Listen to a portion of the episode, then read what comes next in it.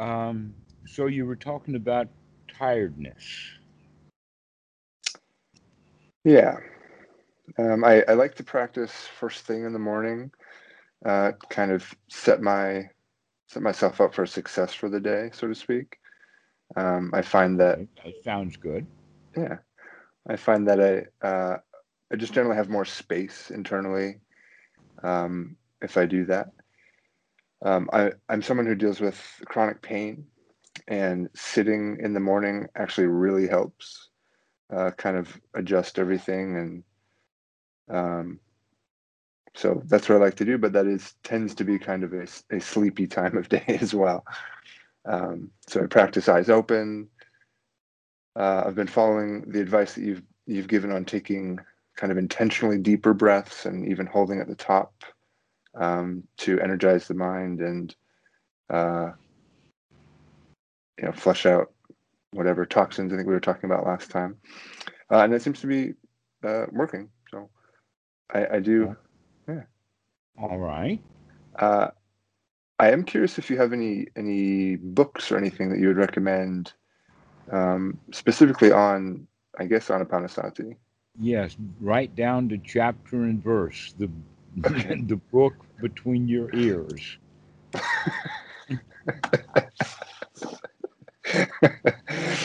okay, you got me. All right. Um, the sutta itself mm-hmm. is sutta number um, 118 in the Majjhima Nikaya. That's where okay. the sutta it is, and it is flabbergastedly dense. Every line is profound in that. okay, that sounds and exciting. It needs, and it needs to be read hundreds of times. right down to the point of memorizing it because it's okay. got that kind of value.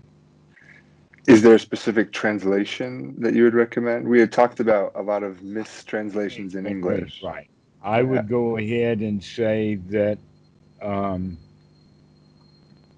I actually encourage students to begin to take up Pali. If you really mm-hmm. care about what the Buddha taught, uh, then uh, the way to go is to go deep enough so that you can begin to pull the words apart that even the dictionary on online can't pull apart. Uh, okay. And you begin to get alternate definitions and how the words are used and things like that. And you begin to see that many of the translations are wrong they're wrong in several ways. One is they're wrong in the translation. Another way that they're wrong uh, is uh, has to do with the grammar hmm.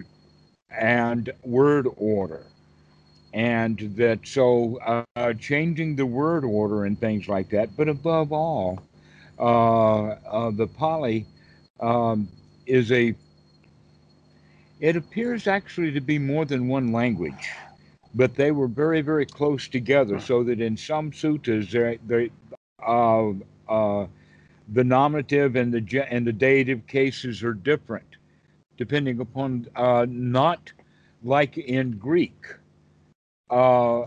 Uh, where the different kinds of Greeks were different times and things like that, and so changes were made like that. But this is mixed right in there to the Pali. But different suttas then will be just slightly different in the way that the Pali is used.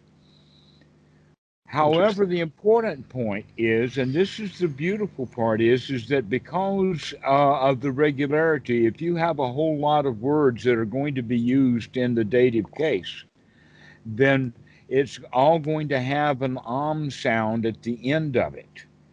Um, okay. The way that the way that we have in this just tiny little vestiges left in the English would be the words whom as opposed to who, him as opposed to he, and them as opposed to they.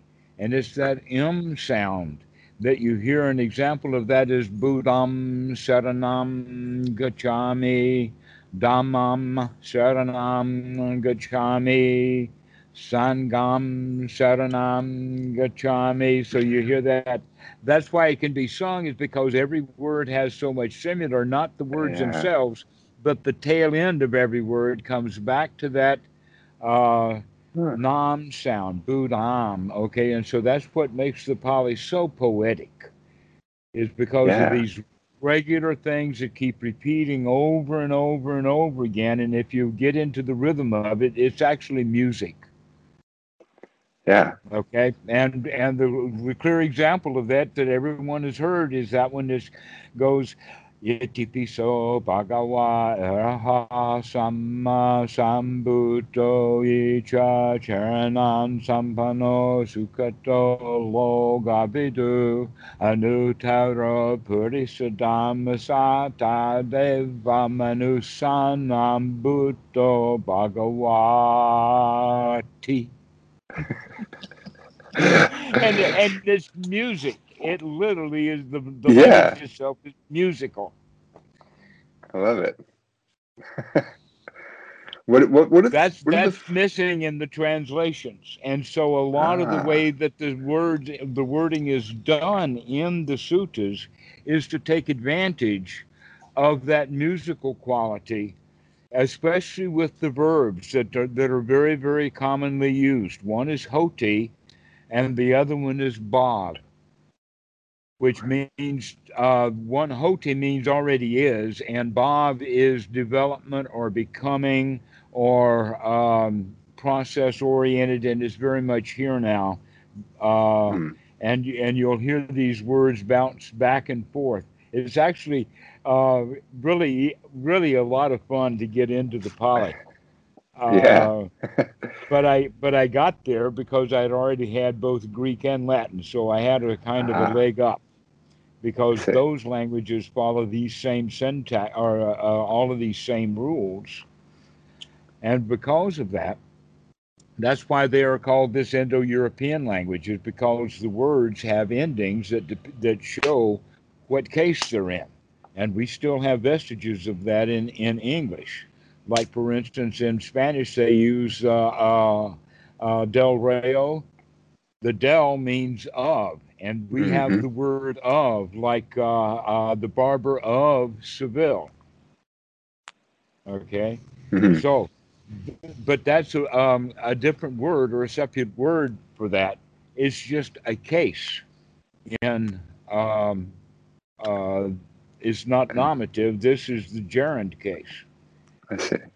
Okay, and and we also use the word possessive. The Barber of Seville means that Seville possesses, or he is the quality of of Seville, Mm. Mm. Interesting.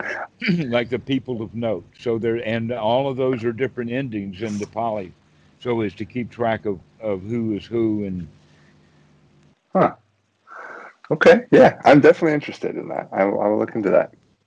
and and and then uh, we begin to understand that so many of the words that are just ordinary words in the Pali, uh, by the time the translators get a hold of them, they've made them magical. An example of that is Deva, Deva Manuna, Ma, Deva Manunasam, or in fact, kings can be called Devas, but also high class ministers, the people at the top. And so you would have also used the word Brahman to mean high quality or, or first class humans. Mhm. But often in the suttas, uh, they're talking about a Brahma god, which was not even a concept in the time of the Buddha. and that devas are like the kind of devas that you would have in Hollywood, not the kinds that you have painted on the Ah. side of a church. Celebrity. I say. Yes, celebrities. That's what the deva means. and what this deva manusanam, the manu there is the high quality humans like um, tradesmen, carpenters, uh, landowners, merchants, that kind of quality of a person, as opposed to the puthujjana, which is your ordinary dirt laborer, no education, don't know nothing, and is very Mm. magical oriented. And those are the ones that are hard to train, are the ones who are very magical oriented. But those who have an education or high quality, those are the targets for uh, the Buddha. That's why that is in there. And it's right there in the Pali, but because they make it uh, gods and men, is how they translate it. It's not translated like that. It doesn't mean gods and men. It, it means it means your higher status of uh, um, uh, from like the caste system, right? Yeah, it's just talking about the caste system exactly. Okay. Okay, fascinating. It is. It really is. Uh, um, that there, uh, the the real teachings of the Buddha, in fact, are not very magical. Mm-hmm. But there's a lot of magical thinking from people, and that the very clear example of that is here in Thailand, where for some reason or another, part of the history that I don't really have our knowledge of, Bhikkhu Buddhadasa uh, became well known and friends of some very pe- very high people in the uh, aristocracy of Thailand that was concerned with the judiciary, the judges, uh, uh the uh, those where would also be the source of the politicians. For mm-hmm. instance, even in the United States, most of the politicians are lawyers. Mm. So we talk about the lawyer class, the lawyer, the legal people, all of that kind of stuff. There was a primary university in Bangkok that was the Harvard of Thai. Mm. Okay, and and they brought buses down every weekend, several buses so there's like 150 or so students that, that are coming from this university every week during the 1980s because it's gotten very much organized. But it goes way, way back. Um, that Robert is currently translating a book that hasn't been translated into English yet of a series of 12 lectures that Bhikkhu Buddhadasa gave over a series of months called the, the rain season or Phansa at what would in the United States be the equivalent of the large auditorium of the uh, uh, Ju- uh, Justice Department. Uh, okay. That that's it. Okay, right, and and that it was all of the judiciary, all of the high judges, uh, many of the students, all the lawyers were the were the students of Bhikkhu Buddhadasa almost in mass, and this was happening in the 1950s.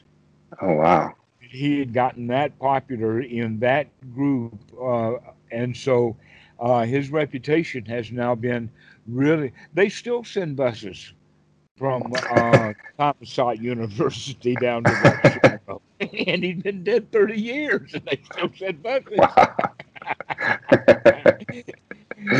uh, so that's the kind of thing uh, and that's why it's easier for people to understand just how popular Bhikkhu Buddhadasa got in Thailand. Sorry about that. Interesting. Okay. I didn't. I didn't. I, yeah. yeah. That. So there's a there's a huge place in Bangkok. Um, gosh, the, if the property was sold now, it'd probably be worth maybe a quarter of a billion dollars. I mean, wow. It is so huge. Uh, and it is in literally downtown Bangkok, and it's all part. It is so large they've got a lake, and they and they use the lake to walk around to do um, walking meditation and whatnot oh, like that. And so there's got there's so much money in it, and that's there's a website called BIA.org, which is uh, Buddhadasa Itapanya Archives. It's the archives, and you can oh. just Google Bhikkhu Buddhadasa. Yeah. Most of the stuff that's there is still in Thai language. That's it. But there are literally hundreds of books in English. Mm. And most of that happened simply because they bothered to record what he had to say since the 1950s. Mm-hmm. uh, uh, to to record it, and so they've got huge tape libraries that they keep reproducing and, and making it digital and trying to preserve it. Oh, great. They've Yeah. got people still trying to translate other stuff. Um, he was very famous for one thing was that uh, on a uh, the the full moon night uh, before the Phansa ceremony the next day, uh, it's traditional for the monks to sit up together all night. Is a tradition, and that that would be the time when Bhikkhu Buddhadasa would start uh, talking at about two in the morning and, and finish in time for the student for everyone to go out to Pindabat at about seven. Wow. wow. that sounds tough. And, and and so all of those talks and lectures have been recorded over the years, and- but and so little of it has actually been put into English. Uh, but that it shows of the uh, the enormity of the impact Yeah. that he had. But here, let me tell you the story behind that. Okay. Because he didn't do much of anything different than his teachers and predecessors have done before, with one little thing, which I'll get to in just a moment. Okay.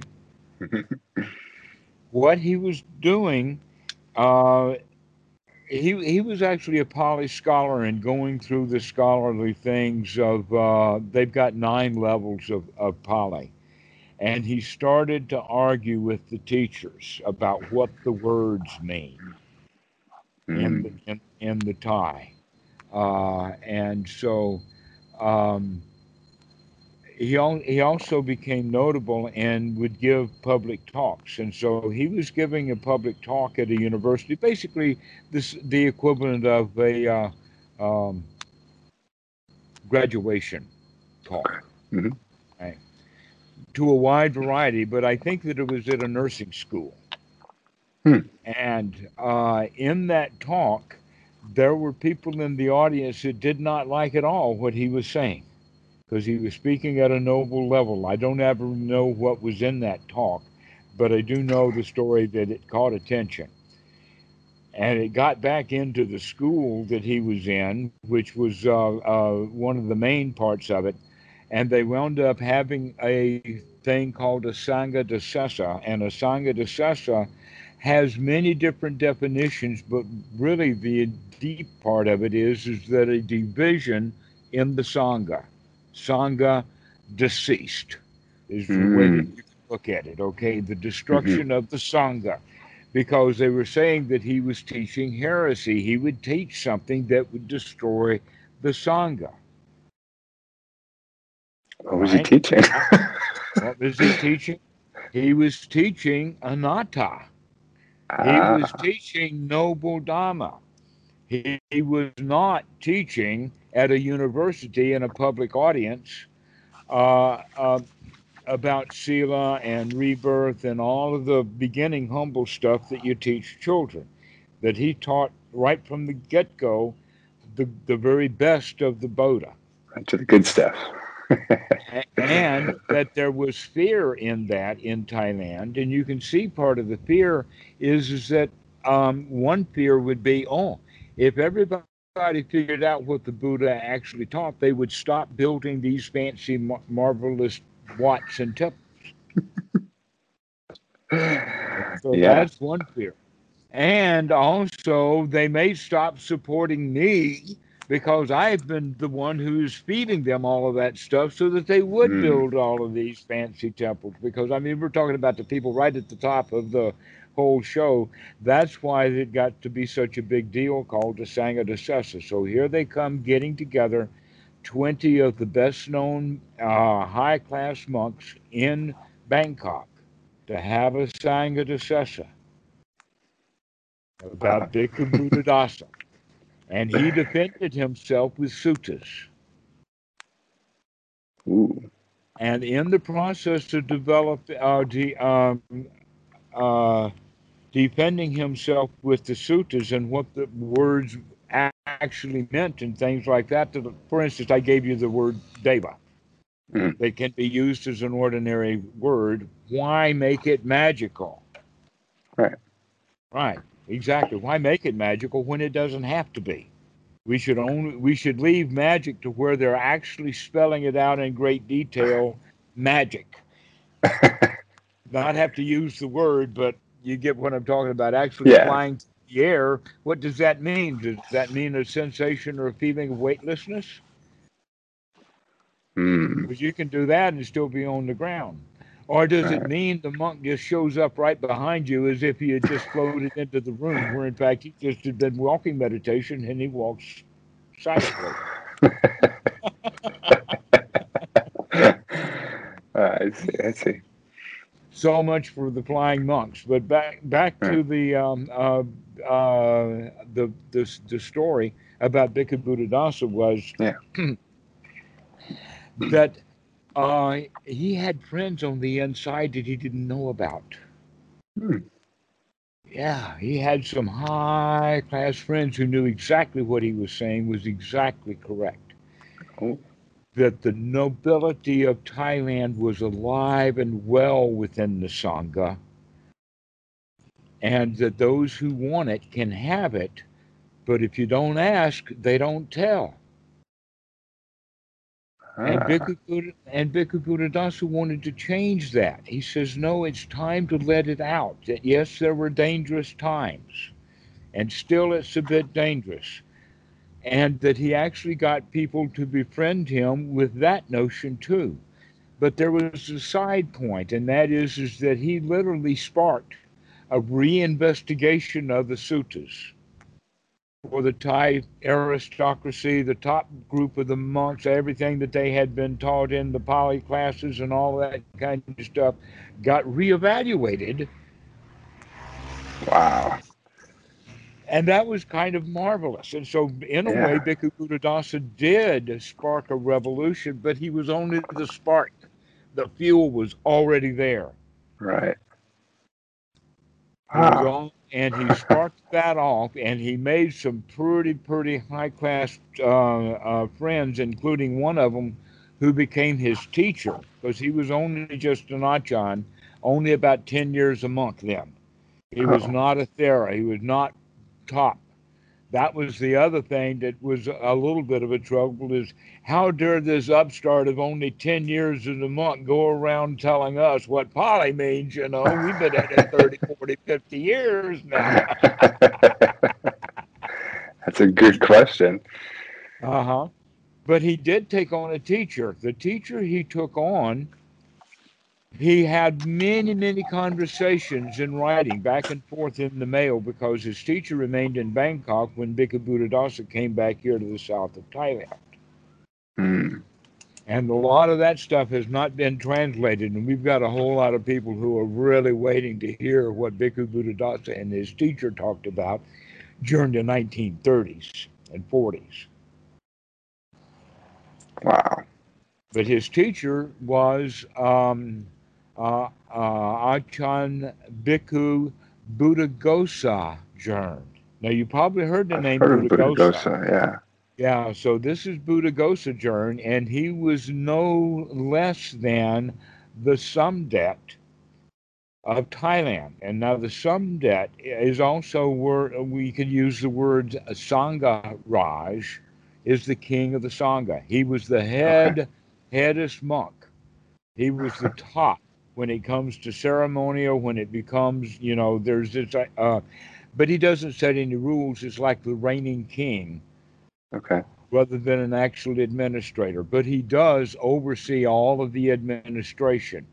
And one of the administrations that they do, for instance, is uh, the Bureau of Religious Affairs is a huge bureaucracy, mostly of um, laymen, but the the board are all monks. The Bureau of Religious Affairs are Buddhist monks in Thailand. Period. Hmm. and they set what all the policies are, and that that uh, Bureau of Religious Affairs is also headed by the Somdet Sangharai. So you can see there's political connections, There is Mm. Sangha connections. It's the whole nine yards. And this guy was Bhikkhu Buddhadasa's teacher. Do you think that didn't open doors for Bhikkhu Buddhadasa? wow. wow. And so that's how the noble Dhamma snuck out of his sack in Thailand. it had always had been there, but it was always under the rule of you don't ask, we don't tell. Yeah. Almost came from the inside out. Right. It has to come from the when the student is really ready for it. But Bhikkhu Yeah. Buddhadasa says, you know, I think it's about time for all of humanity to be ready for it. That the Buddha did say Deva Manusanam. In fact, that was part of the uh, the proof that Bhikkhu Buddhadasa was was using. Was that the actual definition was he doesn't teach gods and men, he teaches you very high class quality people Mm. The noble Dhamma. So there was many, many connections that uh, uh, reverberate uh, through understanding what the actual Pali is is using Yeah. versus the uh, intellectual, uh, westernized stuff. That in fact, all of the modern um, Pali dictionaries are all based upon the uh, Pali Text Society's original uh, lexicon dictionary, which was put together by Christians. Mm. The real scholars who went to India and put all of this stuff together and and uh, began to uh, find out the bits and pieces of it. Uh, mostly was collected in Sri Lanka, and so they went to Sri Lanka and started studying it. But they were from Oxford, um, Oxford and Cambridge, and they were scholars. We know them very well. In fact, we're very grateful to the original stuff done by I.B. Horner and Rhys Davids and his wife. Hmm. Uh, that they they were the ones who did all of the hard work of trying to put together what this really weird language was. But now But we are know so much more about it. Yeah. So would you consider those translations like unskillful still?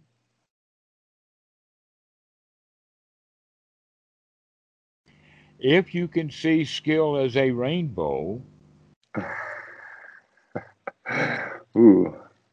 or you can see uh, one level of skill but not another level of skill, or you can see a combination of skills so that Hmm. they're very, very skilled in this part, but they're not very skilled at this part over here. I see. Okay. Okay. And so, in that regard, yes, they're very, very skilled at making sure that, uh, how to say it, that they have justification for every word. That's good. Okay. Justification for every word. I translated it this way, or this is how I put this sentence together so that it, Mhm. they can justify it, at least in their own mind. That's that's like you can't see the forest for the trees Right. because you're looking at every word, looking at every tree, and you miss the fact that you're in a forest. See. Interesting. And that and that's the part that I'm um, actually I, I have a relationship with a, a good friend who um, he learned Thai because he was a Mormon who wanted to send missionaries. He came to Thailand as as a as a Mormon missionary, and that even though he learned Thai language um, in school very well, he was still very shy. But he started talking to the kids, and that's where he really picked up Thai language. Uh, is from the kids in Thailand, and from them, from the kids, he picks up Buddha. Ah. Okay, and so now he, uh, part of the profession that he does is he does translations of contracts and all kinds of stuff. He's really, really top notch Oh, wow. scholar in in Buddhism, but he hasn't. He's been back to the United States once in ten years. Can't blame him. And yeah, so he's a big fan of Bhikkhu Buddhadasa and has actually owned their uh, translator list. Oh wow. What's what's his So name? he- uh, his name is Robert Bass. Okay. if you want to meet him, I can send you the uh, link because he's part of he's part of our club. He's one of our. Oh, cool. he's one of their insiders. I'm inviting you in. yes, that sounds awesome. so, um, anyway, this is all about back to the Pali, and Hmm. this is where uh, it's interesting because Robert studies the suttas in Thai language. Hmm. That's how he gets to the Pali is through Thai, even though his native language is English. Is Pali close to Thai? No, but the way they translate the words makes different Oh, meanings than they do in the English. Yeah. Okay. And and that in fact in the Thai one of the words that's translated differently than you would expect is, is that they translate the word chet or sita. They don't tra- translate it as the word mind, they translate it as the word heart in Thai. And the Thai Mm. word for heart is jai. And the word jai is used in all kinds of places. Jai yen, jai ron, um, jai ni. Um, many, many little particle words are put together to make an entire vocabulary that we would have for emotions. Oh. And so not just just heart, uh, but it's uh, Jai ron is anger, Jai yen is cool. You can hear the word yen, so a, a cool heart, a hot heart, Mm. a bright heart, a dark heart, a black heart. Wow. Okay, and so all Okay. of the emotions in the Thai language are used around this word heart, and that's the word that is used for this word sita. And when you understand it like that, then it makes then the Satipatthana makes a whole lot more sense. Mm. Okay. Because in fact, the frontal cortex, the higher quality of the mind, is actually uh, spoken of in the Pali differently as the Manu. Remember the Manu that we That talking about? Deva Manu. It's the same Oh, word. yeah. So the Manu now is used as the higher mind, the human. That's where the word man and human and woman all come from. Is Oh. that we're higher than the other animals? The chitta is the lower part of the mind that needs to be trained. Yeah. And that's obvious and evident in the Pali, but uh, but but in the English they all translate it as just mind, without making the distinction that's actually in the Pali. Yeah, that makes a big difference. Wow. hmm So that's there are just so many things that are like that that can be picked up once you begin to uh, play with the Pali language. If you're really interested in what the actual Buddha taught.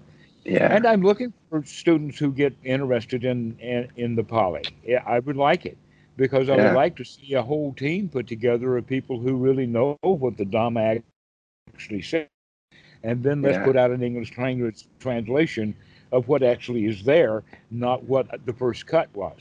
That, Right, Thank you very right. much for that first cut. We, without it, we could not do our jobs. Right. But we needed to put a new face on this thing. yeah, that's really cool. That it's almost like secret knowledge Mhm. to bring out. That's really cool. Yeah, I'm definitely interested. Okay. I'll, I'll look into that. Yeah, so uh, I I then would guide the students towards Sutta Central Okay. Because Sutta Central has uh, uh, Bhikkhu, uh, I think it's Subatu, no, uh, Subha.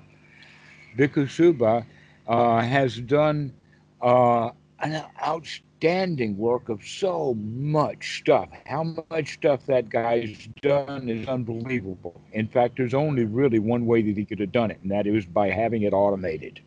And you can see the threads of automation under there that he's used some Google Translate or Oh, something really?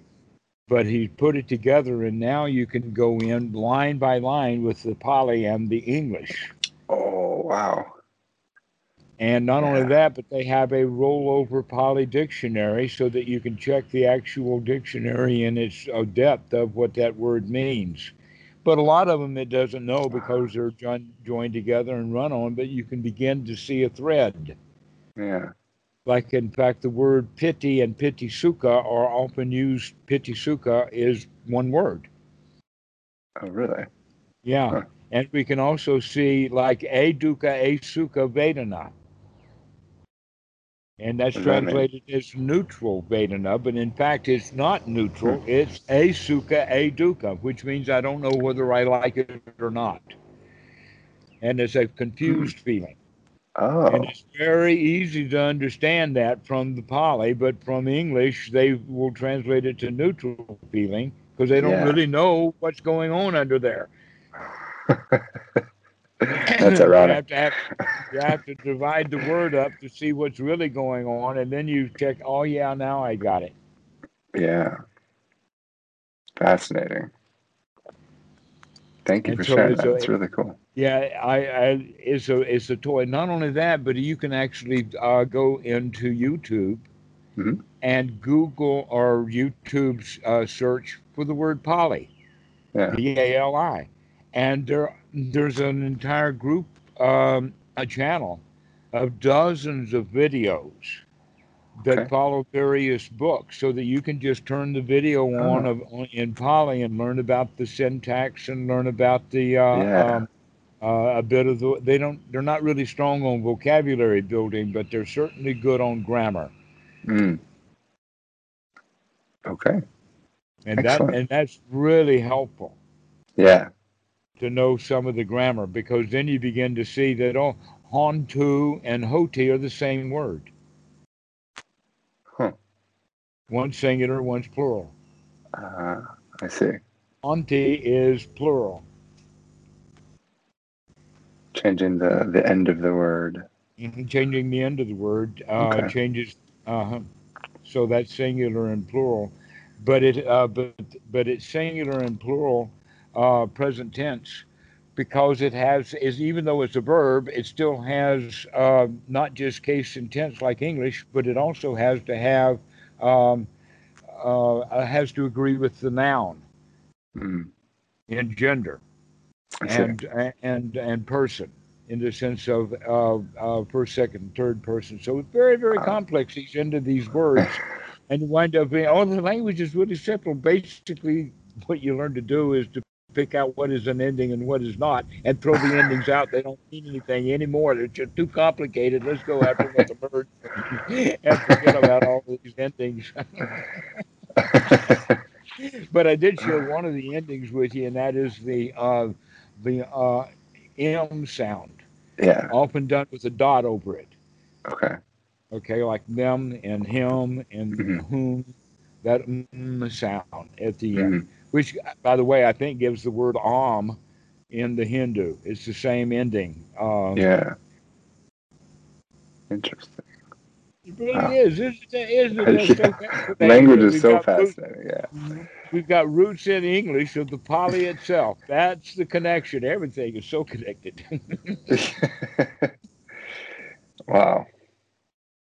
Okay. Yeah. That's some homework. Okay. So, do you have any other questions? Shall we talk about Uh, Dharma now that we've talked Yeah. about Pali? Let's talk about some drama. Um, I was hoping to talk a little bit about um, like like anger, frustration, and like disappointment. I'm sure you get this a lot. and I guess the context would be like I, I have small children, and uh, I noticed that Aren't they One- called delightful? they So can your be. anger and your frustration, yeah, but they're not. they could, but they they would. Sorry about that. I No, it's fine.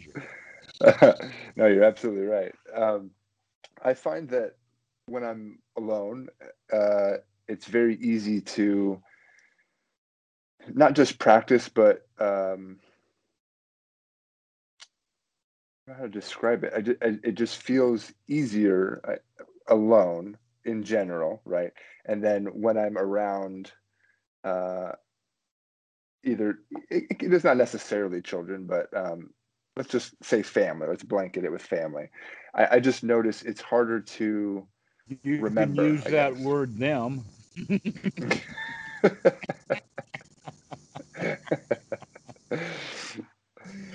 you know what I mean, though. It's, hard to it's hard to remember what we talk about basically, and remember, you know, what to do. I guess. There is a sutta where the Buddha talks about this very thing, and in there is the analogy that I have come to refer to uh, almost as a catchphrase as the log in the bog. Okay.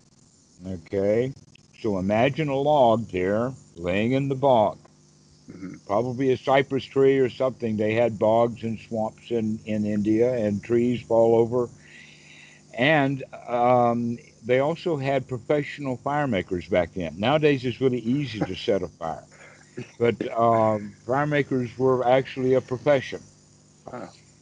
um, as as well as something that was uh, associated with the temple. So fire was also kind of sacred in a Mhm. way with fire temples, and I think that that was part of the roots of Zoroastrianism as an influence. It had been in India for a thousand years before Yeah. the Buddha. Uh, so you've got a fire maker coming to try to set that log on a, on fire, the one in the bog. Can he actually set that fire on with his fire making tools? Can he set No. that fire set that log on fire? No, Too wet. All right. Well, what if he takes that log and sets it out on the uh, the beach? He drags it out of the bog and sets it up on dry land. Can he then set it on fire? Eventually. Yeah. Oh, you used the word eventually, intentionally, huh? So right after Yeah. he pulls it out, he still can't light the fire, but if he leaves it there, both the sun and gravity will work to his advantage to that at least he can get the top part of the log to get caught on fire. hmm And in fact, that's a good way to do good work on a dugout canoe. Isn't that Yeah. interesting? And that's how about that, dugout yeah. canoes got funny about that. Whoa. Whoa. So now we're understanding that this is the analogy that the Buddha uses about seclusion. Mhm. That we, the log, if we're going to get the mind set on fire into the wholesome, then we have to pull it out of the bog of the unwholesome. Mhm. And so we need to remove ourselves. This is what the Westerners have caught on to be meditation. Mhm. which actually has more to do with seclusion while practicing anapanasati Mhm. rather than all of anapanasati. It's just at this time we're doing it when we can get away from it all. Because that's literally what we're trying to do is to get away from it all so that we can get down to the fact that we can't get away from it all. Because we can't, even though we can close the door, we still brought the world in there. It's still in there.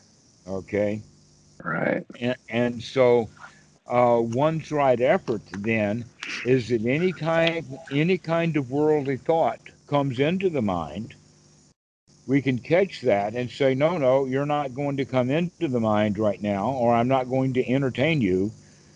We're going to have wholesome thoughts Mhm. instead. So we keep changing uh, unwholesome thoughts to wholesome thoughts and in the sutta uh, that it actually says this is one's right effort. When they're actually talking about how to apply the eightfold noble path this is it. This is the key ingredient one's right effort is to change the content of the mind from unwholesome thoughts into wholesome thoughts Mhm.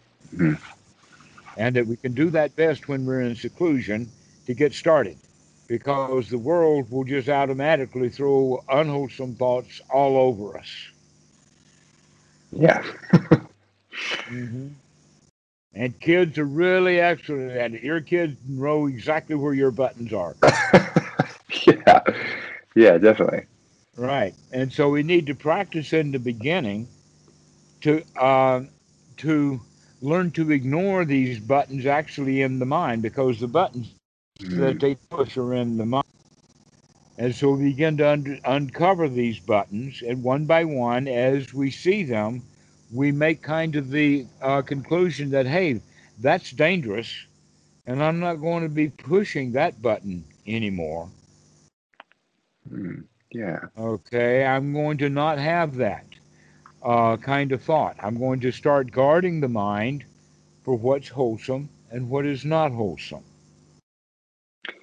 That's interesting you use the word dangerous. I never considered that because it's it's so easy to just well it is it's easy to just not think about it and just go with that whatever that feeling that comes in and be taken by it.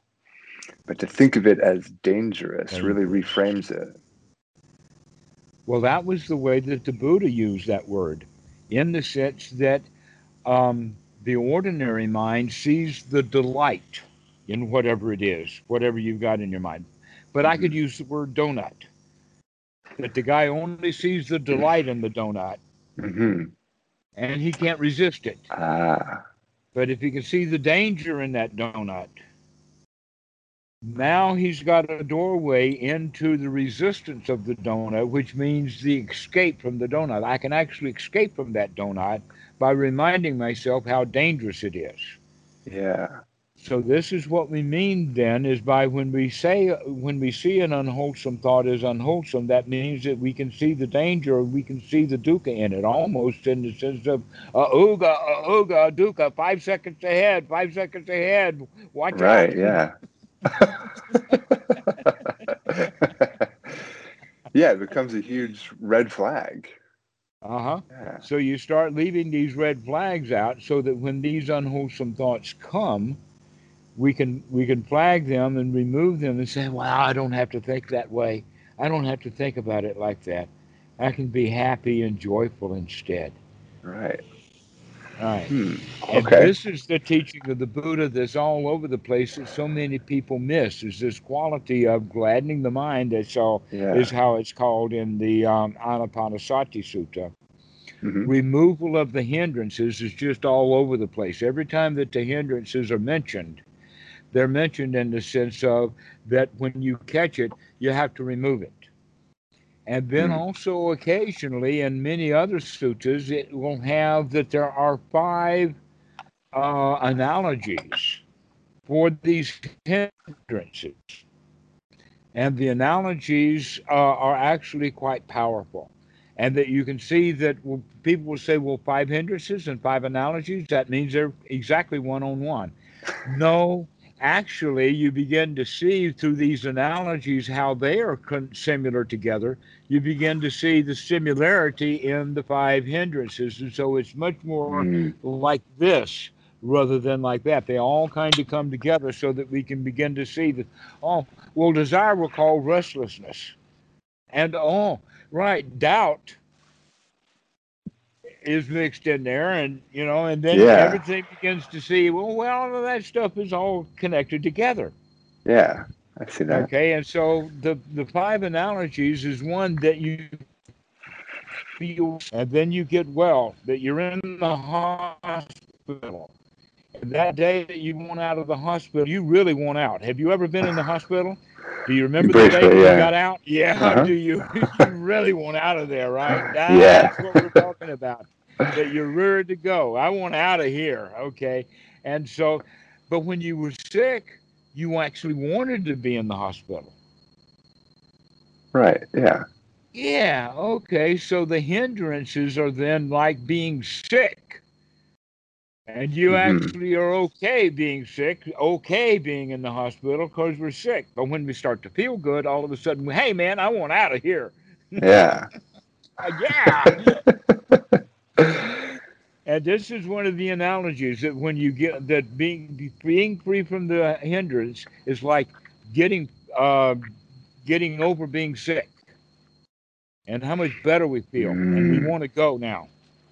Mm-hmm. Okay. The next analogy is the one that Bhikkhu Buddhadasa really, really spends a lot of time with, and that's like being in prison, talking about the prison of the mind. Yeah.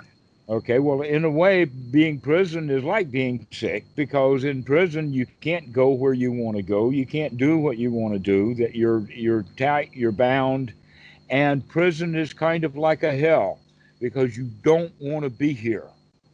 Right. And you can't get out. To where in the hospital, you want out and you know you're going to get out. But in Yeah. prison, you want out, you're not getting out. don't get out of here. That's the feeling of prison. And you don't get out, and then all of a sudden, you're out. How does that feel? When finally you're released from it. Yeah, wow, what a feeling. Yeah. These hindrances is because I was doomed to be in hell. I was rotting in prison. And now somebody sprung me. That's why they use that word sprung, is because it feels that way. Just launched right into the air. yeah. Oh yeah. hmm. Okay. Okay. So Okay. hmm the next of the analogies uh, is is the analogy of being a servant, hmm like the servant to a king. The servant to the king has to get up before the king does, get dressed, get ready to get when the king wakes up, to dress him and feed him and get him, and then he has to follow him around all day. And when the last thing that happens is the king retires, the servant has to get him dressed for bed and everything like that. And after the king retires, only then now can the servant get any rest. King or that- children?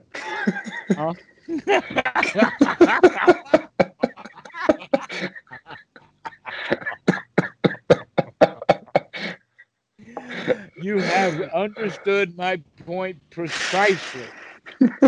exactly. Exactly so. It's like all day long we're in service or we're in duty to something. Yeah. You have to do it, and we don't have much choice about doing it. Hmm Well, in a way, that's again kind of like a prison. hmm In a way, again, it's kind of like being sick. hmm Okay, and so the next one then, uh, the analogy is imagine that you're in debt. And then you finally sell whatever it is that you needed to sell, made Mm. enough profit, and now you can pay off the debt, and now you're free from debt. Or imagine paying off the mortgage, or paying Mhm, off the car mhm. loan, or paying off the student loan, or whatever it is that people are in debt for now. What a relief that I Mhm. don't owe anybody anything. Completely free from debt. No monthly payments. Well, maybe one or two. Yeah. One, the rent. Number two, the internet. the important stuff. right. And so those are the only two, but other, neither one of those are in fact um, debts. Because see, I can choose or not to have the internet anytime. Yeah. Or I can choose to pay the rent or not, and have a place to live. So that's always up to date. So neither one of those are debts. Debts are things that when you don't want to pay them, you have to anyway. yeah, like, uh, like paying for a mistake almost. Ah, right. That's right. You buy that car, that's a mistake, and you're going to pay for it for five years. I yeah, I see the analogy. Okay. Yeah, so this this is the Buddha's analogy of feeling like that. So what's it like to be completely free from debt?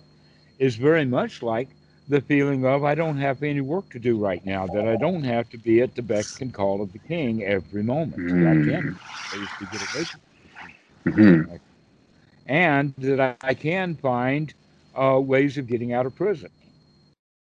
And I can find ways of uh, feeling good.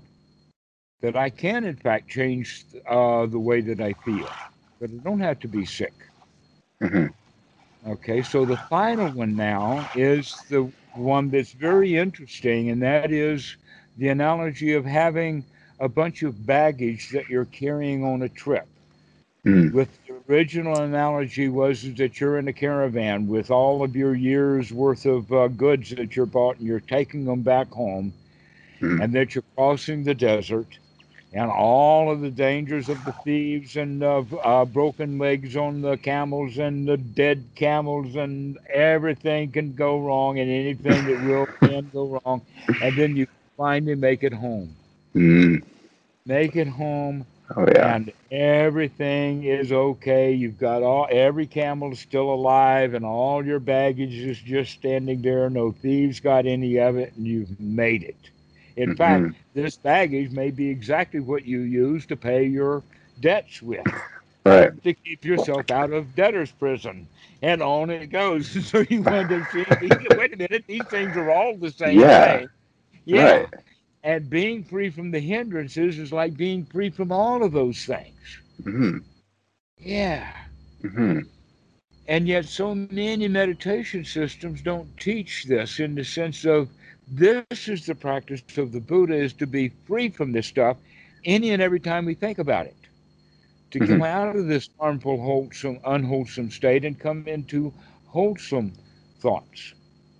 hmm And we begin to practice that over and over again till we get, begin to get good at it. Now, uh, one of the analogies that I'm using nowadays is the one out of Sutta number 19, where the Buddha talks about a, a cow herd that has to take the cows down the trail, but along the trail, there are people with their uh, food stalls or the kids are out there or whatever like that. And so this uh, cow herd has to make sure that these cows don't do any damage along the way. Because if they do some damage, somebody's going to harm him and put him in jail, uh, bust his chops, take his cows, whatever. And so he is making sure that these cows are um, going down the straight and narrow. Now, this is exactly the kind of thing that we want to th- think about for the new students, or in fact, for the Buddha himself as he began to do this, is to start watching every thought to make sure that this thought is not going to stray off into stepping on some child. hmm Or it's not. No pun intended, believe me.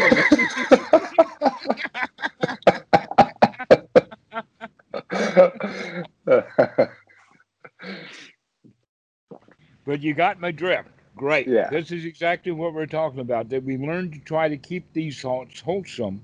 Mhm. And the best place to do that is when we're only dealing with our own mind, not real cows and real kids. Mhm. But we do this inside the mind so that we can get the mind into a wholesome state. And Yeah, then we, sense. once we get it into a wholesome state, that means that this is when we, we apply the mind to the wholesome and sustain it in the wholesome. So that we have one wholesome thought after another wholesome thought after another wholesome, uh, wholesome thought. And if the mind strays into uh, an unwholesome area, we bring it back into the wholesome Mhm. over and over and over again. Just like the cow herd has to hit the cow with a stick to keep them in line because they're likely to stray out.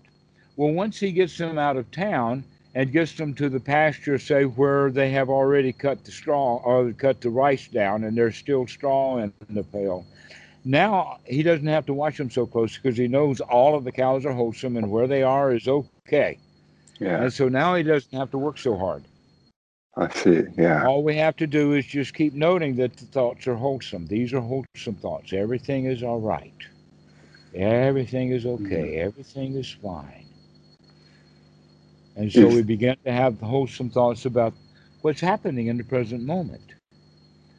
We can also have wholesome thoughts in the sense of this is the way things are, not just right this very moment, the, the nearness of the present moment, but things that are, are also now that have been here for a long time and will remain here. There are some things that just are hmm what we would call reality, the R part of the reality. Okay, and we could then say that, wait a minute, the Four Noble Truths are like this. They hmm just are. That's why they're noble, is because they Mhm. were there in the beginning, they're there in the middle, and they're going to be there in the end. They're just always there. This is why the Buddha was able to call them noble, is because he knew that they had been there all along. Ah, Aha. Yeah.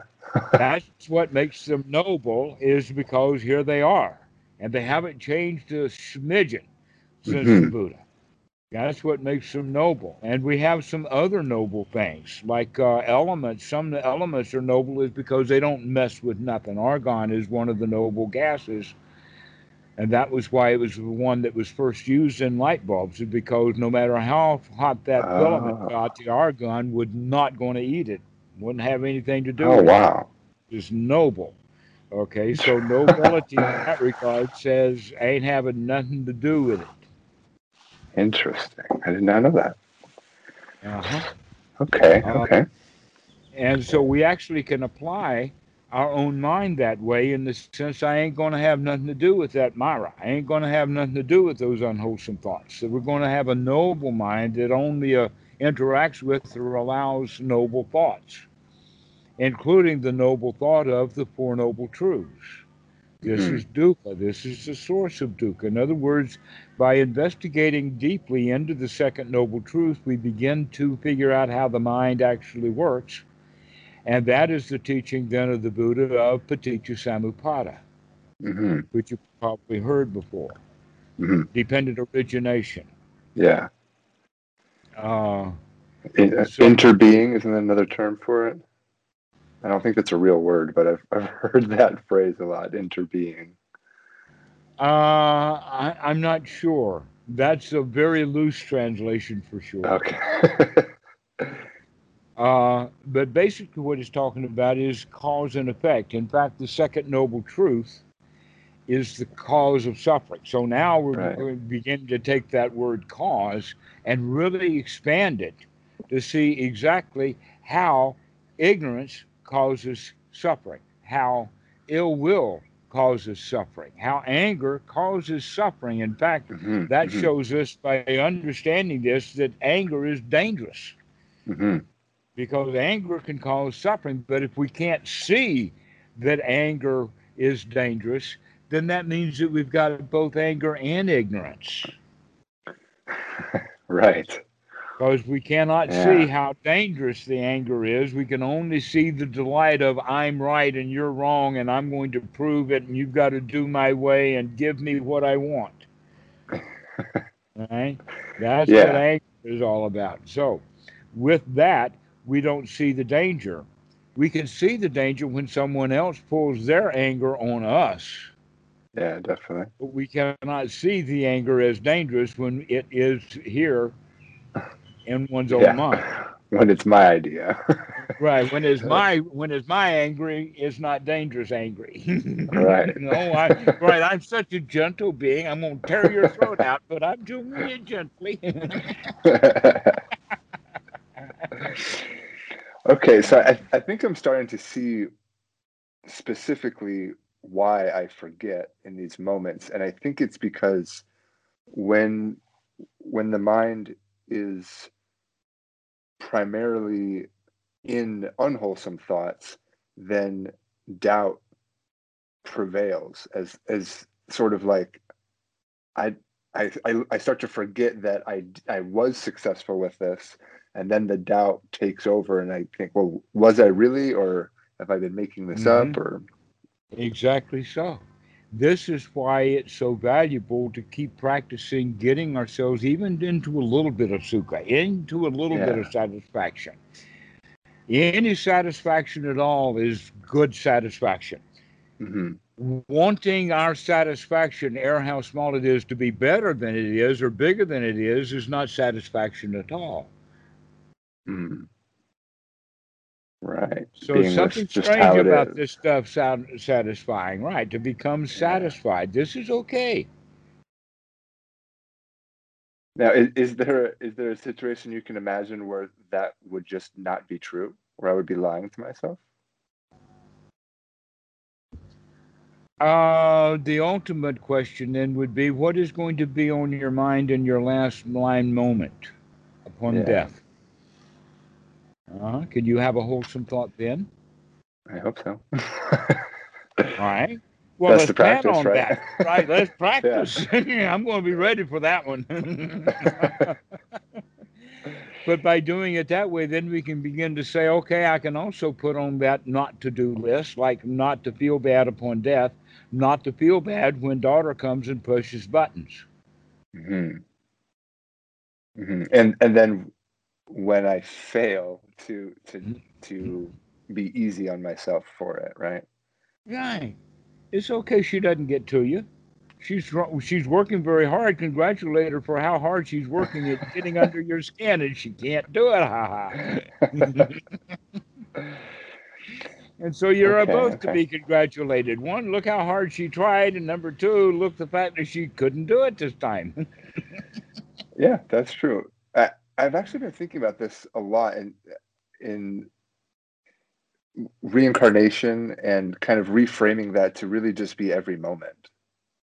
You're reborn every moment. The question is, are you going to be reborn as an animal? Are you going to be reborn in hell? Are you going to be reborn in uh, uh, a woeful state of wanting something you can't have? Are you going to be born in the state of being afraid, all dressed up and no place to go? Or we're still, all dressed in battle and afraid to march out into war? Yeah, Like McClellan. Do you know the story of McClellan? I don't. McClellan was the general of the army for the North in the Civil War. He trained the army to perfection, but he wouldn't take them into battle. He finally, Lincoln had to replace him. And that's Oh why God. Grant won was because Grant had crackerjack troops all ready to go to battle but couldn't. So Wow. Okay, and and we get like that. We're afraid to go Yeah. and act. We got everything we need. I mean, people do that all the time. They don't want to go to that interview, Right. and they long and desperately want out of the job they're in. Yeah. Yeah. Hmm. And so that's just another kind of being reborn, of wanting something that you don't have. Uh, but this time it's because you're afraid of failure. I mean, boys do that with girls all the time. hmm hmm I see. It's always my choice. Every you know, I choose where I'm going to be reborn, basically. Well, uh, basically, no, that's not the case. Basically, what is the case is is that you are reborn according to your habits of how you have been in the habit of being reborn. The Mhm. Buddha actually talks about this. I finally found passages in the sutta where he's directly referring to habits, Oh, about how we repetitively do things, and he talks about it in the sense of uh, if the mind inclines in that direction, then that is what we become. oh yeah, I, yeah. I'm Okay. that. That- Yeah. so that's that's our habits. So the the way you feel is not how you want to feel. You don't make the choice to feel that way. It's the way that you feel in habit, ignorantly. Mm. Mm. You're I not see. awake. Yeah. Okay. If you wake up, if you wake up to how the daughter contacts you, then Mhm. you can feel any way you want to about it. Right. Include, including, look how silly she is right now. Boy, I think that's really funny. I see. Yeah, it's a it's a subtle shift. Uh, I'm not I'm not uh, causing the thought. I'm just reevaluating the thought. I guess. Right. Or you're Okay. beginning to wake up to the fact that you can't do have a choice. Yeah. That in fact you were saying that you have those choice. Generally, people don't choose to feel bad. Generally, they feel uh, bad out of habit. That when they begin Ah. to choose how they're going to feel, they tend to feel good. Yeah. And if they choose to feel bad in some way or another, that's because they're still missing a piece. An example of that was that I used to I used to be really good at rage when I really wasn't angry. Because it got me what I wanted, I thought. And then I had to put down that one too. Interesting. I, I can see that. see. I can see that with like complaining too. Yeah, right. And so when we get to the point in uh, in the wholesome mind that we don't have anything at all to complain about Mhm. on the inside, then how Mhm. could we possibly complain to someone on the outside? Yeah, you're just making trouble. Yeah, like that cow going down the down the trail, you know, stepping on people. you know, we got to keep the mind out of that. We got to got to get them to where they're walking Right. Right. Okay. But once we get to Yeah. the destination of having only wholesome thoughts, now we can relax because we know that only wholesome thoughts are there. Mhm. And so that's how we can, that's what we mean by sustaining the first jhana, which is a major skill point. Is Mhm. sustaining just one wholesome thought after another after another. Ah. So what you're saying is there's no shortcut in the moment. Well, no, I am saying that in this moment you can have a wholesome thought. That's true. That's true. I can always short circuit it. yeah, in that this makes a lot of moment, you can have a wholesome thought. Let's have wholesome thoughts, so that we, once we get good at having wholesome thoughts, then we can really relax. hmm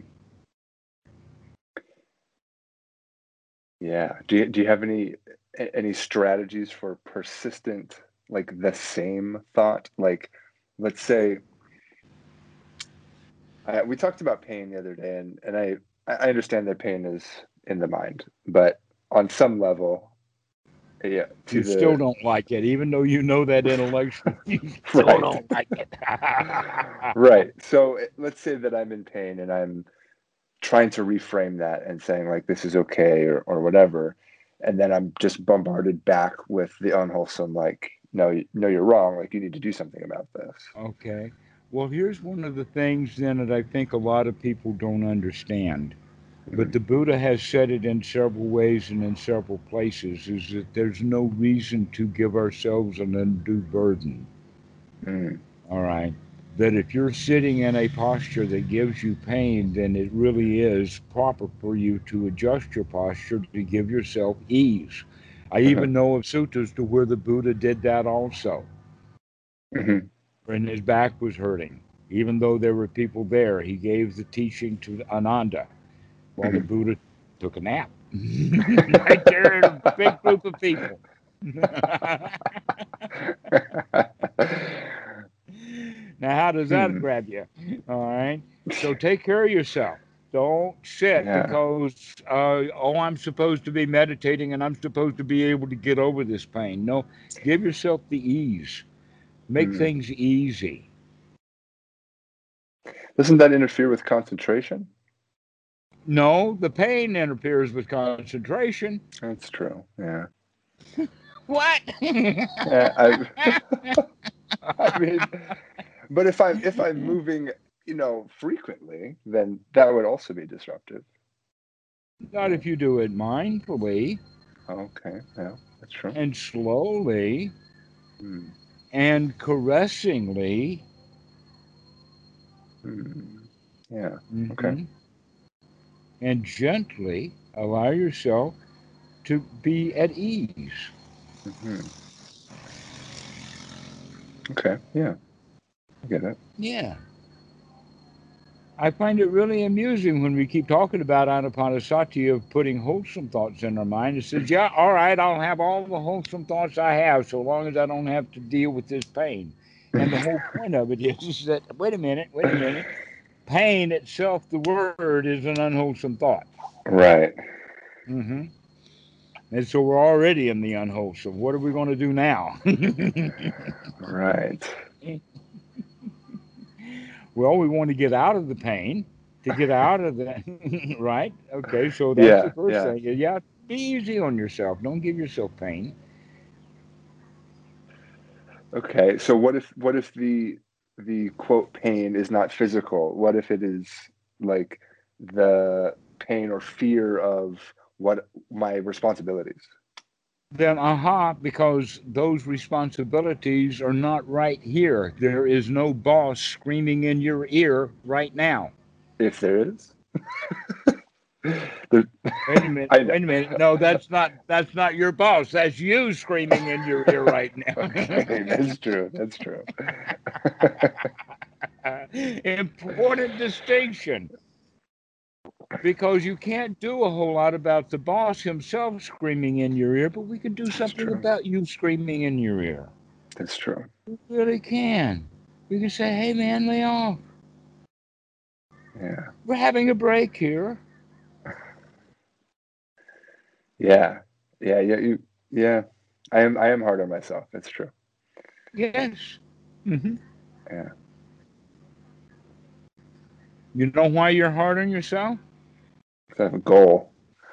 I have plans. Actually, you figured out that you, if you're hard on yourself, then that'll keep other people from being hard on you, and so you kind Ooh. of think that being hard on yourself is easier than letting everybody else be hard on you. Yeah. Ooh, your psychologist is coming out.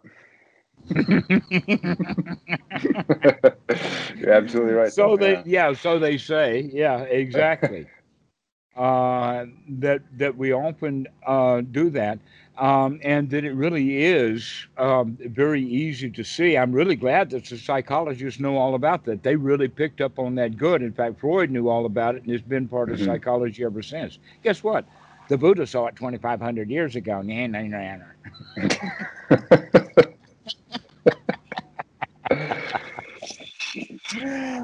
so Oh, yeah. Yes.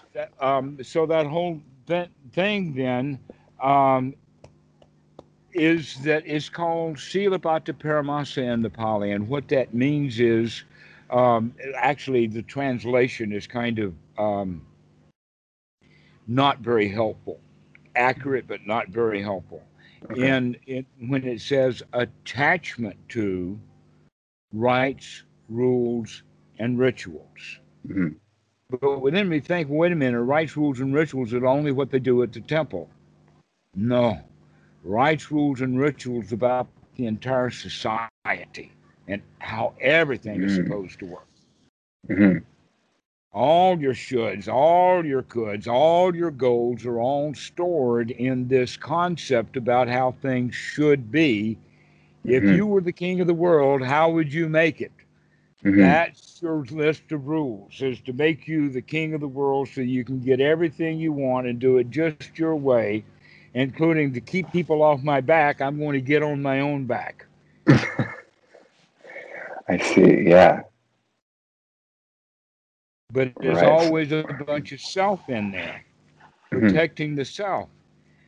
The wisdom then is to recognize wait a minute, that self is transient anyway, and because it comes and goes, it really doesn't need any protection at all. I mean, I can kill it dead and it'll be back in three minutes. So, what difference does it make? Right.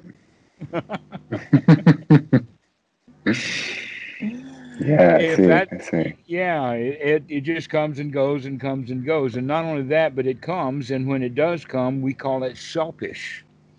Yeah. The, the problem with the Pali in this regard is, is that that word anatta, if you understand the word anatta, since we've already been talking about Pali, this is this is Yeah. a light juicy one, okay?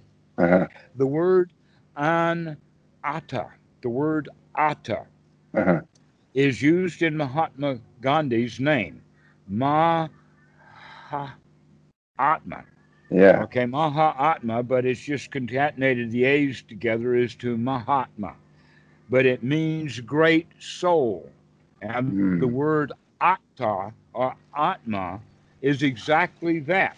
And I originally thought that it came from the word in the Greek for atom, A T O M, but Mhm. I was corrected by a, a scholarly friend of mine that no, Hmm. it comes from the word A T M O, not A T O M.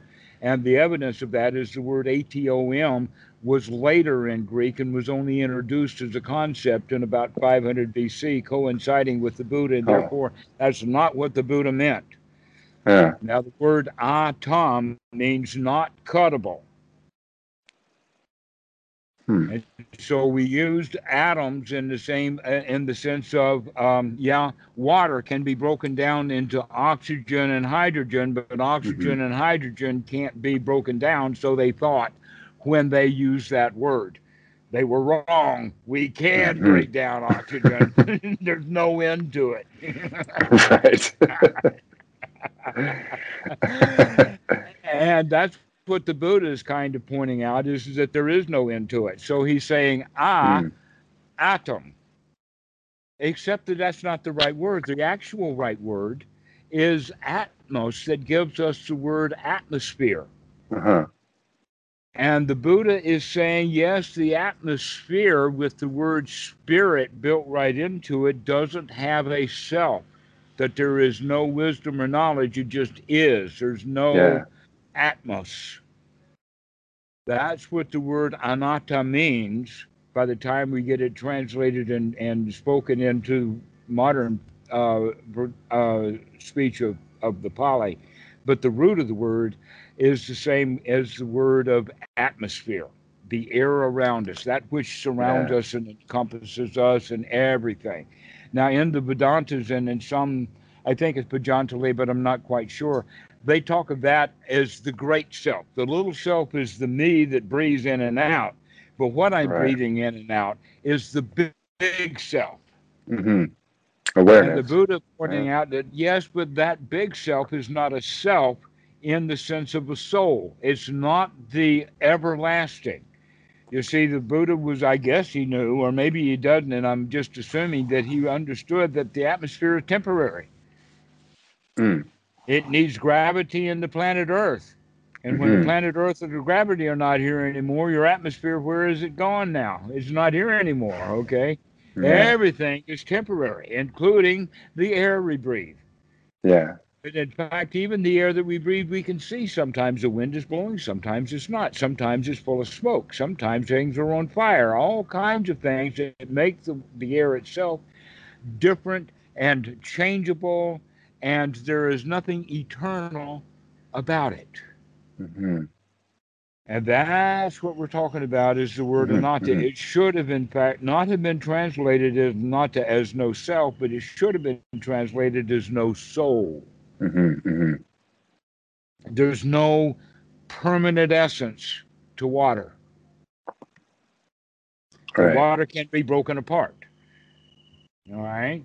And yet the Christians think that the, that inside of each one of us, and they and various ones will think that it's either physical or metaphysical or uh, a, a bundle of energy or a bundle of joy, whatever it is. There's a soul Right. that's so strong that it will survive the death and rotting away of a human body.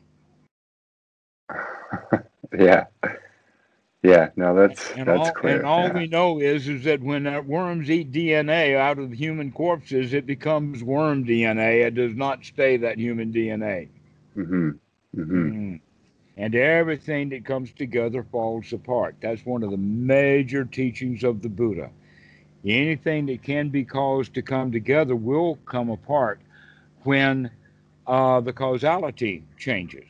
Hmm Or another way of talking about it is, is that every fire has a fuel. That fires are Mm. known by their fuel. You have a Mhm, house mhm. fire, a grass fire, a, a gas fire, a log fire.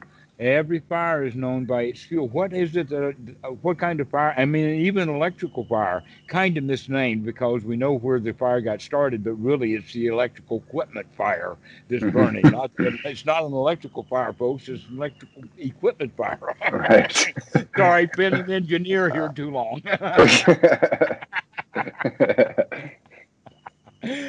but you get the point. Yeah. every fire. So, what fire is it that you know of that does not have any fuel? Yeah. There's many. So, if there was such a fire, it would have to be magical because it doesn't fit the laws of nature. Right. And so, for instance, ghost. What is the fire or what is the fuel that keeps a ghost a ghost? Yeah. There can't be. What is the I see. fire that fuels hell in the Christian mind? Sorry, I just gave it away.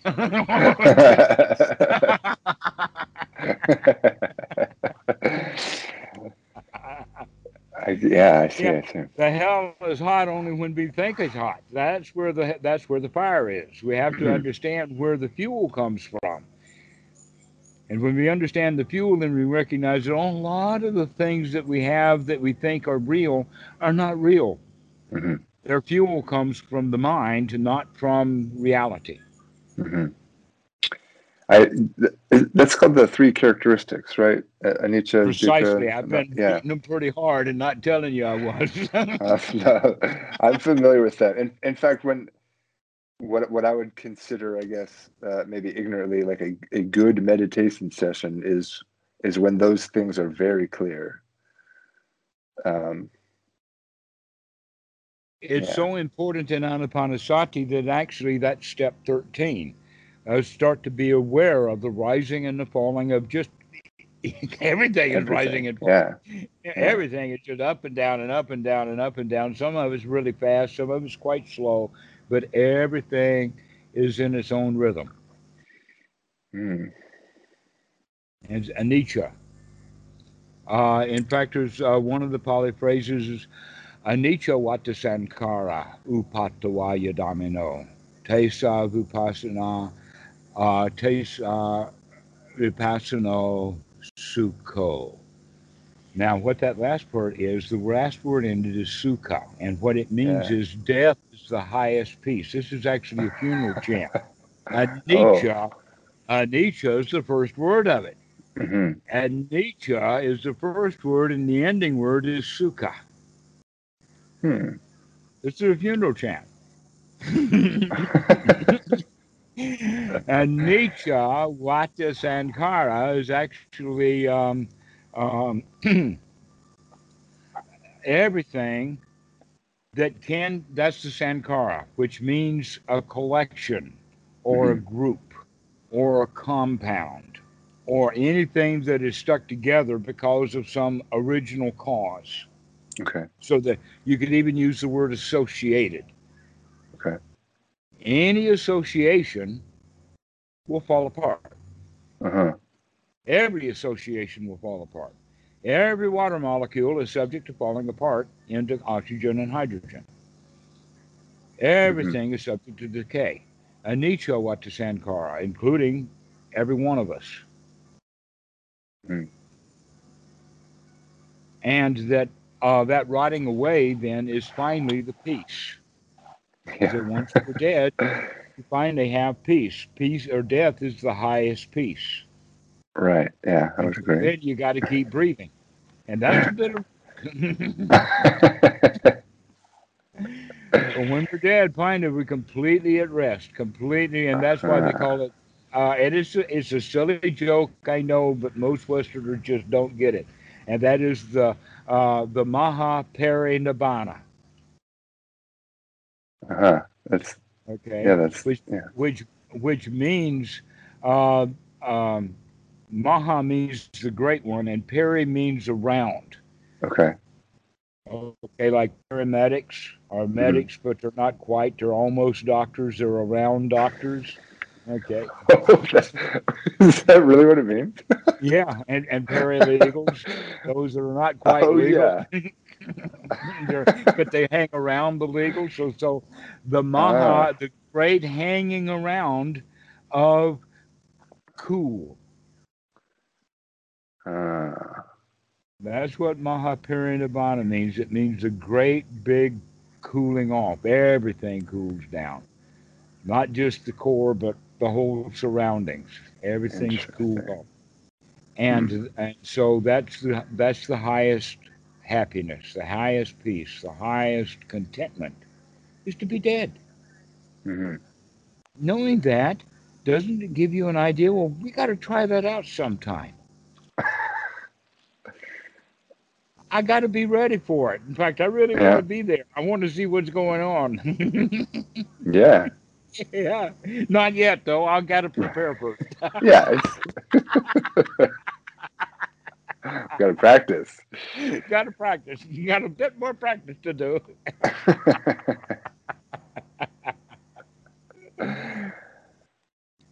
So, if you can handle your last moment of death, then you can handle that last moment before you hit your daughter. Mm-hmm. You can. Yeah. And then you don't. hmm Because you're not going to go into that unwholesome. And you know Right. it Right. exactly. All right. So if you can do it at that moment, then you can do it even before you open your mouth. Yeah. Yeah, even before you open your mouth, because it's easy for you to say, "Yeah, I'm not going to hit her," but now we're not right. even going to open the mouth. Now that's the level that we have to think about. Yeah. Like in- increasingly more subtle hmm control, I guess. Yeah. Until you develop the skills of it. until it's effortless, right? Right. That's Yeah. uh, that's a good skill to be able to catch your anger before you open your mouth. That that's good. It's late, Right. but it's good.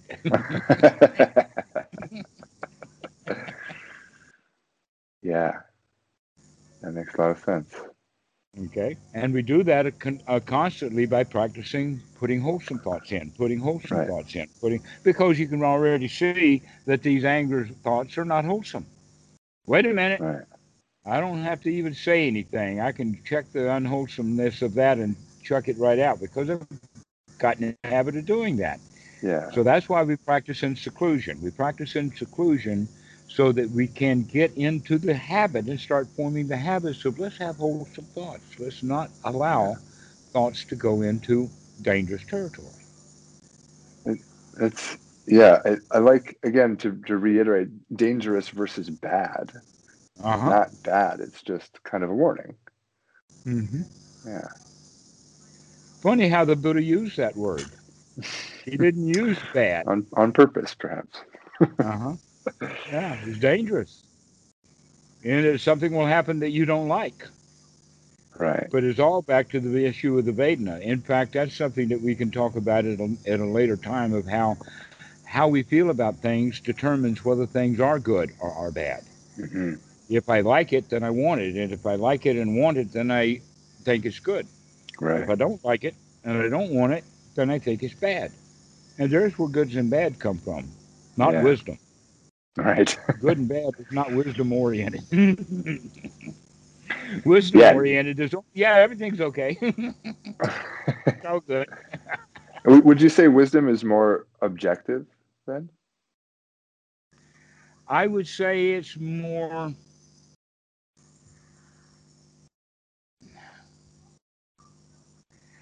I'll use the word trajectory Okay.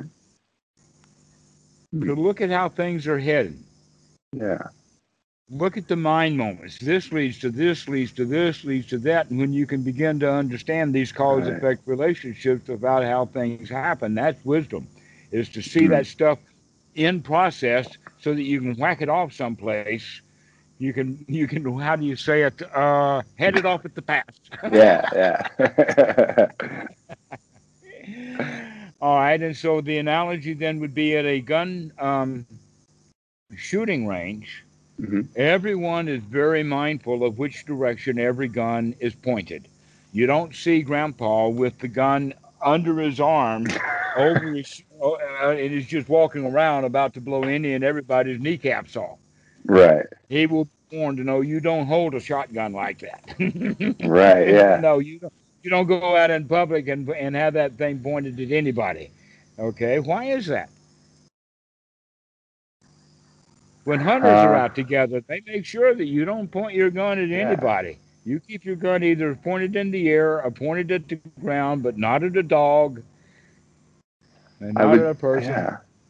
I mean, practice is part of that, right?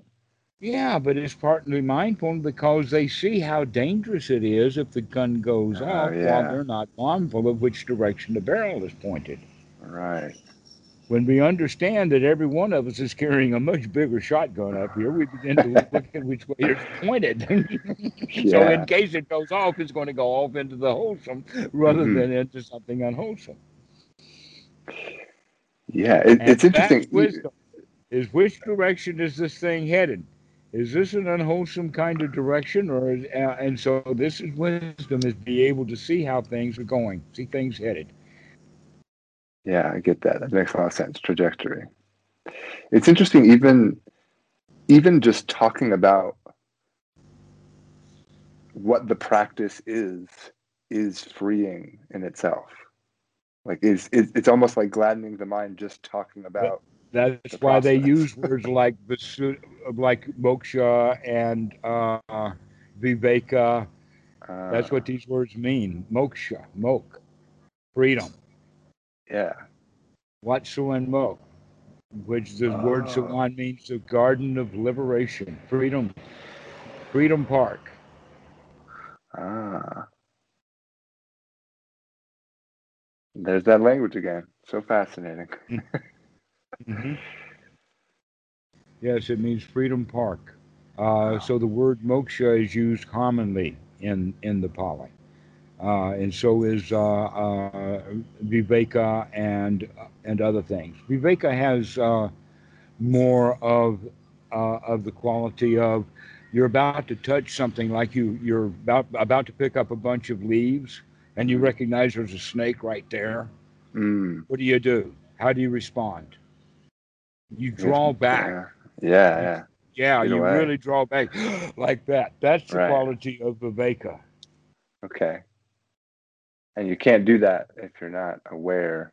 If you don't see that Yeah. snake, if you can't see that dukkha, if you don't see that danger, but if you see that danger, you go, and that's exactly what we want to do. Or we want that cow herd to hit that cow. We want him to hit it because we can see the danger of that cow about to step on something. Yeah. So this these are analogies that give that quality of you know escape. Right. Freedom, moksha, getting away from that thing. Is that uh I've heard you use the phrase uh dukkha dukkha nirodha. Is that That's dukkha, what that is? dukkha nirodha. Dukkha is being able to see that and escape from it immediately. Yeah.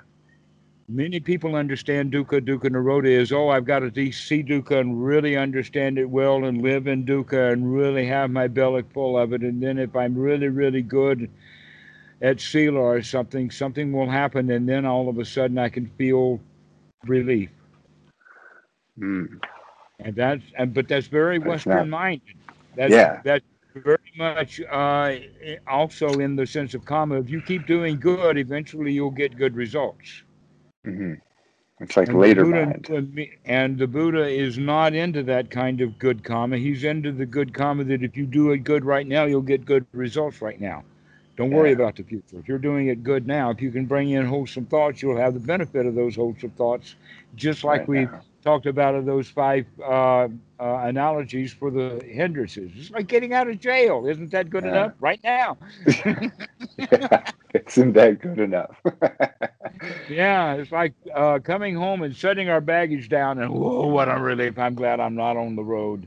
hmm hmm I remember years ago when I was doing it that I would get, get on the ferry where all the, the, the tourist high speed catamaran. And because I was going to the other island for uh, visa or whatever, and so uh, I basically could carry everything I needed in a pocket, no Hmm. luggage at all. And here Wow. I am with all of these people with all this luggage, and I'm marveling about this the sutta that I know of of Buddha, looking how much they're struggling, and they're always worried about their luggage. And even when they uh, set all the luggage up in the front of the boat, everybody's looking for their luggage. Is anybody going to get my luggage? You know, and you can't just set your luggage down someplace to go up to a ticket counter. No, you got to carry it with you or have a friend. So the whole issue of the luggage is really a big deal. Yeah.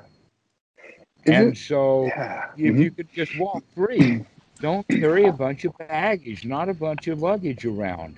Luggage is hard work. Yeah. And, And so you never we- need it. And we don't need it. And guess how? What kind of mental luggage, mental baggage we have? It's a set of law books. Mm. That's the baggage we carry. Yeah. A set of law books. Yeah. It totally is. Wow. A, a bunch of shoulds and woulds and how's that kid supposed to act and Right. all this all this baggage that we have of how things ought to be and how things should be. Mhm. And then we turn it around and slap ourselves with the very books that we're carrying around.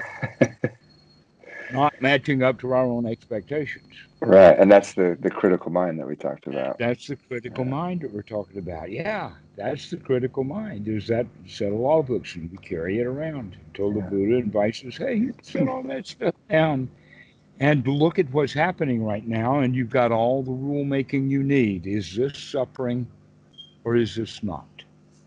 Is Mhm. this sukha or is this dukkha? Make that connection over and over again until you're getting very good at it, and you keep changing and, and choosing sukha. You keep choosing the wholesome. Over and over again, you get into the habit of doing that, and boy, isn't that nice. Mm. Mhm. It remind, isn't there a, isn't there a story? Of, I don't know if it's the original Buddha, but uh, someone asks him for a teaching while he's traveling. I think, and I think all he does is put down his bag, and that's the whole teaching. or he tells the other guy to put down his bag or something. That sounds much more Zen than the way that the Buddha Does taught. that sounds very Zen.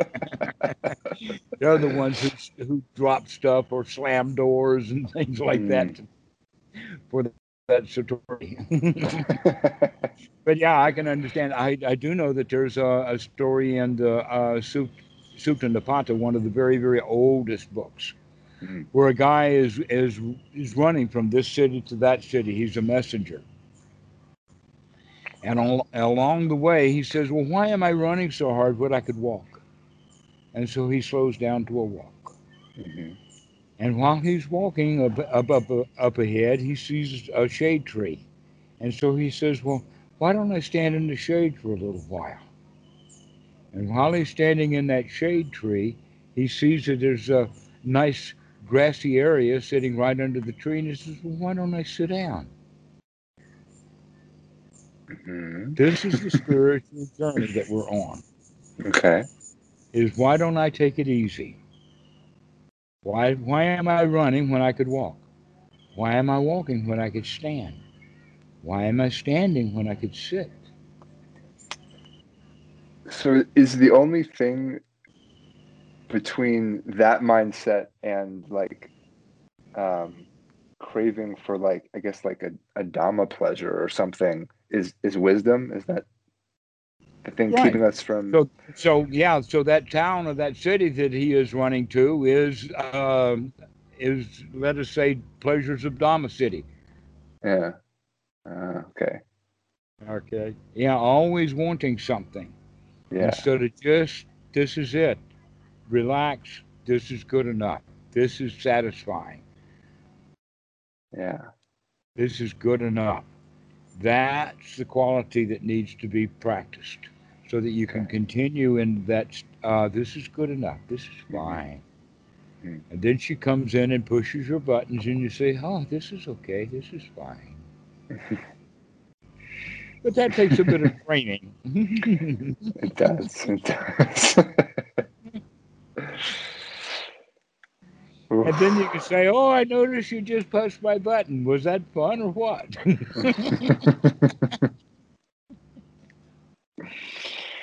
Oh, it's so true. So that's how we begin to practice. That's how we continue to practice. And we continue to practice in the direction of it gets easier and easier and easier along the path. Yeah. The hardest work that we have to do is enormously pleasurably immediate, even though there is effort involved. One's right effort. Mhm. We have to take that right effort of immediately throwing un- hindrances out. But the more often we do it, the easier it becomes to do. Yeah. And to No, totally soon right. we don't have to throw anything out. It's all good. yes. I know. Yeah. You're right. so practice, enjoy, Okay. pra- practice, practice on the cushion, practice Mm-hmm. on the couch, practice all alone, and practice with the grouch. All right. I'm keeping that up here. we'll see you, Dan. It's really good to see you. Thank you. Great to see you, again Dhammarato. soon. Okay, Take bye. care. Bye.